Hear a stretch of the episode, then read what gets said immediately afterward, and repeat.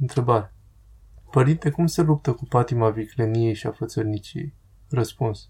Prin curajul smereniei. Trebuie să avem curajul să fim smeriți și deci sinceri. Da, este nevoie de curaj pentru asta în această lume căzută. Întrebare. Părinte, ce se poate face pentru oamenii care s-au sinucis? Răspuns. Milostenii să rogi pe preoți și monași să se roage pentru el. Întrebare. Este o problemă dacă îmi citesc rugăciunile, acatiste, din psaltire, din Evanghelie, când adorm copilul pe picioare? Am vorbit cu părintele duhovnic și mi-a dat binecuvântare, dar mă simt vinovată. Am încercat să adorm bebelușul și apoi să mă strecor cât pot de ușor, dar de multe ori se trezește. Eu încep să mă enervez pentru că poate să dureze și o oră până reușesc să plec de lângă bebeluș. Când mă pun la rugăciune deja sunt nervoasă și bineînțeles nu durează mult până se trezește și o iau de la capăt. Răspuns. Nu, nu este o problemă. Din contră, Harul lucrează mai mult pentru că ești în stare de jertfă și lucrează și asupra copilului. Întrebare. Atât în familie cât și în afaceri. Dacă nu ești dur, serios, ești luat de prost. Blândețea în zilele noastre nu știu cât este de bună. Ce părere aveți? Răspuns. Nu pot să am decât părerea lui Hristos, care a zis, învățați de la mine că sunt blând și smerit cu inima, și atunci veți afla o dignă sufletelor voastre. Nu știm noi ce este blândețea, Domnul știe cu adevărat. Poate că ar fi bine să amintim în context că Domnul a zis asta în Iudeea ocupate de romani, care erau un neam extraordinar de barbar. Nici iudeii nu erau cu mult mai presus. Răscoarele și atentatele erau la ordinea zilei.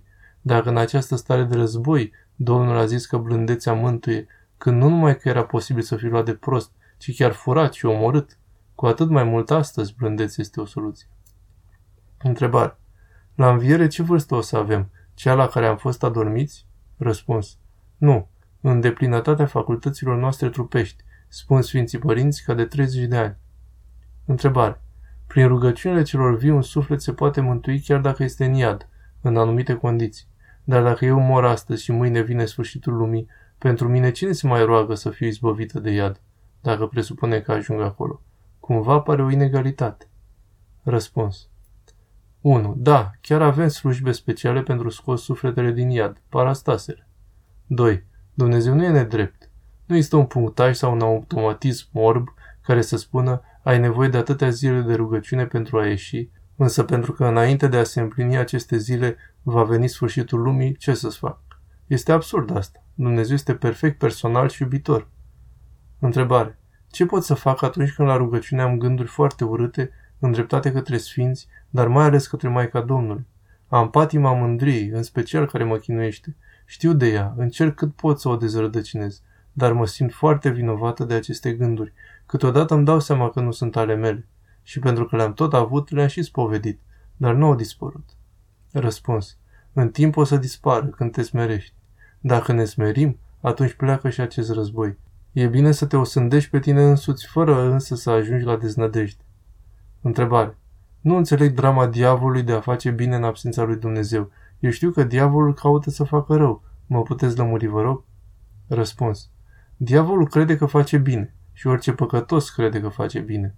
Orice bine în afara lui Dumnezeu este rău, pentru că Dumnezeu este binele. Diavolul vrea să unească pe toți oamenii în afara lui Dumnezeu și Dumnezeu vrea să unească pe toți oamenii. Diavolul vrea să le ofere toate bucuriile oamenilor în afara lui Dumnezeu și Dumnezeu vrea să le ofere oamenilor bucuria sa. Diavolul vrea să le ofere oamenilor toată puterea. Vezi ce se întâmplă azi în lume, în afara lui Dumnezeu. Să-i facă tot puternici, însă în afara lui Dumnezeu. La fel și Dumnezeu vrea să-i facă pe oameni tot puternici. Și așa mai departe. Înțelegi? Răul este binele în afara lui Dumnezeu.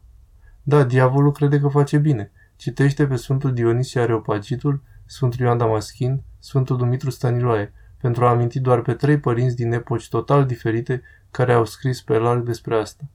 La Sfântul Dionisie este cel mai greu de citit. Sfântul Ioan Damaschin e cel mai ușor. Are și Sfântul Maxim Mărturisitorul, însă în vasta sa operă e greu de găsit. La Sfântul Dumitru Stăniloae se găsește în dogmatica sa. Întrebare. Cum explicați faptul că Biserica Ortodoxă poziționează femeia în multe situații în inferioritate și separare față de bărbat, interzicerea intrării femei în biserică în anumite perioade, menstruație, lăuzie, interzicerea intrării femei în altar și interzicerea femeilor în Sfântul Munte Atos. Nu întreb cu răutate, chiar nu știu de unde vine asta și care ar fi explicația. Iertată fie mi ignoranță, fiindcă sincer eu chiar nu cred că asta e voia lui Dumnezeu Cred că este o cutumă, o interdicție stabilită de bărbații intermeditorii religii. Răspuns. Nu este în inferioritate. Din contră, este în poziție ei. Femeia nu este egală cu bărbatul.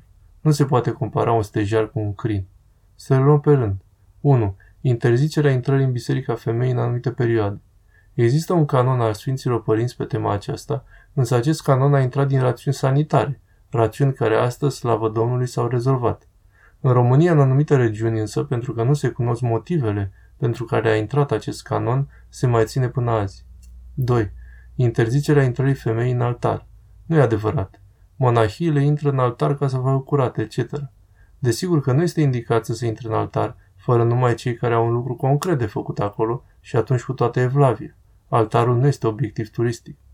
3. Interzicerea femeilor în Sfântul Munte Atos. Tendința trupească a unei persoane față de o persoană de sex opus este naturală, are rădăcini în fire. Nu intră femeile în Sfântul Munte pentru a nu ne lupta cu însăși firea noastră, prin vederea fețelor și trupurilor acestor. Întrebare. Ați spus de mai multe ori ca să nu ne închidem față de cei din jur. Oare închidere este și atunci când, deși iubești foarte mult, totuși nu îți place să vorbești prea mult, mai ales despre cele lumești materiale? Răspuns. Nu, nu este egoism acesta. Este bine pentru că se păstrează legătura duhovnicească. Întrebare. Părinte, oare după învierea sa Domnul Isus a apărut cu același trup? Poate greșesc, dar Maria Magdalena l-a cunoscut după glas pe Domnul Isus, deși îl vedea. Ce simbolizează asta? Răspuns. Mântuitorul apărea când dorea în alt chip, adică cu altă față. Însă în cazul Mariei Magdalena era vorba de faptul că Domnul era în întuneric. Lumina ieșea din Sfântul Mormânt, iar afară era întuneric, nu se vedea. Întrebare. Maica Domnului nu a știut că Mântuitorul Iisus Hristos, care s-a născut din ea, era chiar Fiul lui Dumnezeu, când tocmai asta i-a vestit Arhanghelul Gavril? Răspuns. Arhanghelul Gavril i-a spus că Fiul lui Dumnezeu se va chema, după cum și David a fost chemat la fel. Maica Domnului nu știa că este Fiul lui Dumnezeu, în sensul că era a doua persoană a Sfintei Treimi. În toată antichitatea și deci și la evrei nu exista ideea unui Dumnezeu unic tripersonal.